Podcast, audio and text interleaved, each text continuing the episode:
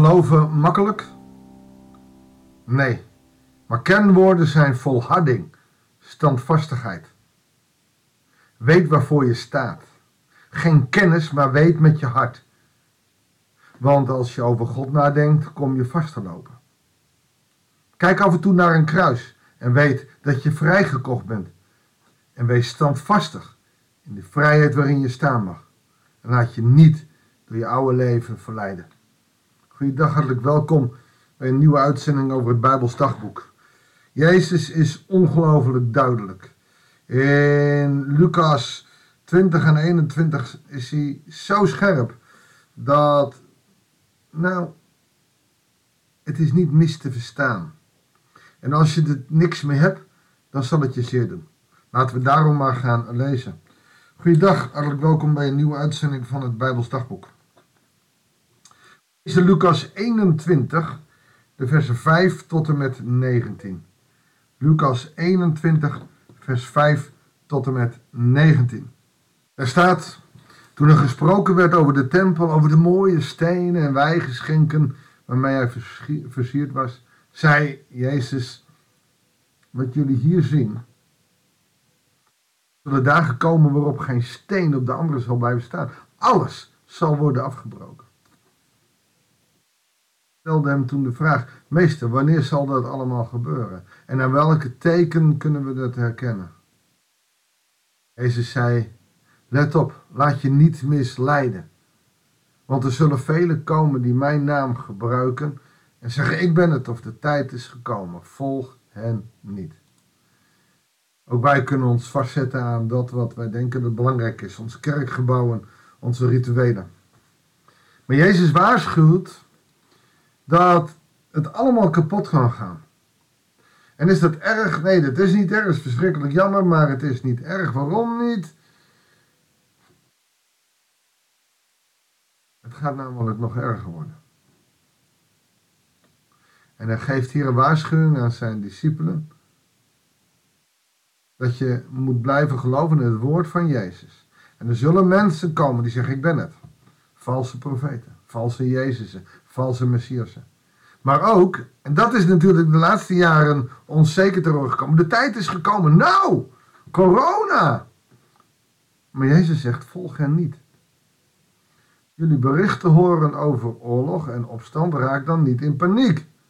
De dingen moeten in het einde. En hij vervolgde, het ene volks zal tegen de andere te strijden trekken en het ene koninkrijk tegen het andere. Er zullen zware aardbevingen komen, hongersnoden en epidemieën. Daar heb je hem, corona. We zijn erbij. Nee, het zijn pas de beginnen. En, en, en bedenk eens, als je het over epidemieën hebt, hoe het in de middeleeuwen met de pest zat, wat vele malen erger was dan de hele corona-epidemie. En ook dat was wereldwijd. Er zullen aan de hemel grote verschrikkelijke tekenen verschijnen.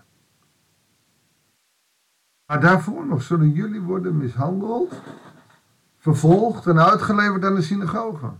Aan de synagogen dus, hè. De christenen worden aan de joden overgeleverd. Jullie zullen worden opgesloten in de gevangenis en worden veroor, voorgeleid aan koningen en gouverneurs omwille van mijn naam. Dat heeft hij in Matthäus 5 ook al gezegd. Zalig zij die omwille van mijn naam veroordeeld worden. Daar zullen jullie tegenover gouverneurs en koningen moeten getuigen. Denk wel dat jullie je verdediging niet moeten voorbereiden. Oftewel, ga niet op papier zetten wat je allemaal zeggen wil. A, moet je getuigen. En B, want ik zal jullie woorden van wijsheid schenken. Door de geest zullen wij dingen mogen getuigen waar de anderen gewoon flabbergasted van zijn. Dat vind ik een mooi woord. Flabbergasted.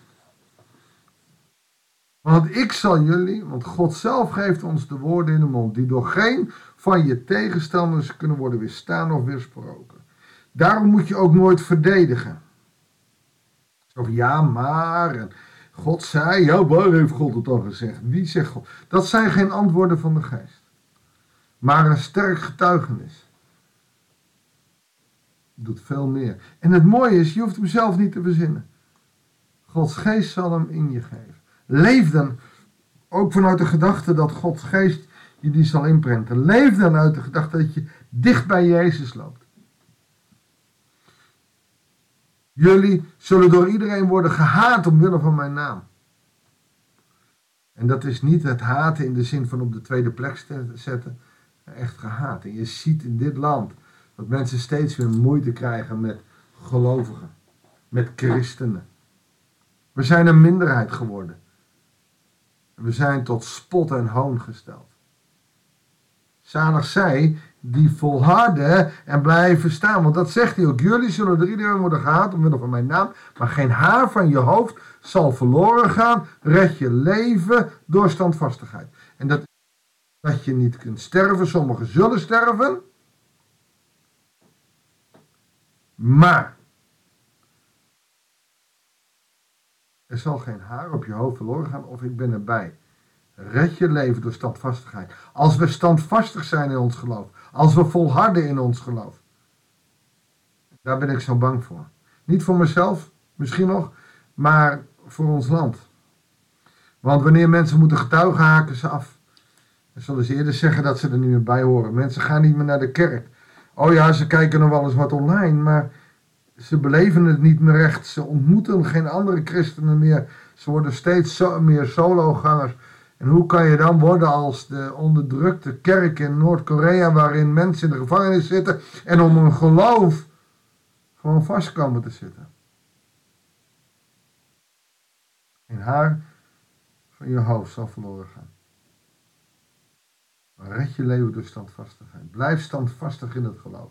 Blijf standvastig in je overtuiging. God is een God van liefde en genade en hij redt als jij maar op hem gericht blijft. Niet gaat luisteren naar allemaal wappies die zeggen het eind van de wereld is nabij. Niet naar luisteren naar mensen zeggen, ja maar ik ben de Messias, want ik heb. Niet gaan luisteren naar mensen die kunnen rekenen en zeggen, wat zal binnenkort gebeuren. Niet naar mensen die je bang maken. Blijf volharden in de liefde van Christus. En er zullen erge dingen gebeuren, ook met jou, ook met mij. Maar alleen als we standvastig zijn in ons geloof, als we volharden in ons vertrouwen op Hem, dan zullen we getuigen kunnen zijn. Dan zullen wij een klein stukje van die wereld kunnen redden. En dan zullen ook wij gered worden. Zalig zij die om mijnend wil vervolgd worden. En je leest het in openbaring 6 dat de martelaren schreeuwen van vergeld het ons. Weet je, ik gun het je niet. Onderdrukking en vervolging. Maar misschien heb je het niet in de gaten, maar jij en ik worden vervolgd. Niet door soldaten met geweren, en dat lijkt allemaal makkelijker. Maar om standvastigheid te bieden, om volharding te hebben, wordt steeds moeilijker. Weet je waarom? Dat het kapitalisme het overneemt. Omdat de wetenschap sterker wordt. Omdat het egocentrisme in ons land grote vormen aanneemt. Daardoor raken mensen hun geloof kwijt. Ze zijn niet meer standvastig. Ze zijn niet meer uh, vaststaand in hun standpunten. Ze zwichten voor de wereld, want die is veel sterker. Zo gaat de kerk kapot. Zo gaat de christelijke wereld kapot. De wereld zal niet kapot gaan, want God zal hem of redden of vernietigen. Maar er komt een nieuwe hemel en een nieuwe aarde. Maar zo gaaf zou het zijn als wij daar getuigen van zijn. Als wij op die aarde mogen staan. Als wij daar mogen komen. Maar dat kan alleen als je volhoudt en standvastig bent in je geloof in Jezus Christus die gekruisigd is voor jou. Zullen we bidden? Heere God, wilt u ons door uw geest de wijsheid, de kracht geven. Dat op het moment dat het nodig is, dat wij getuigen. Met een getuigenis die van u zelf komt, waar geen mens tegenop kan.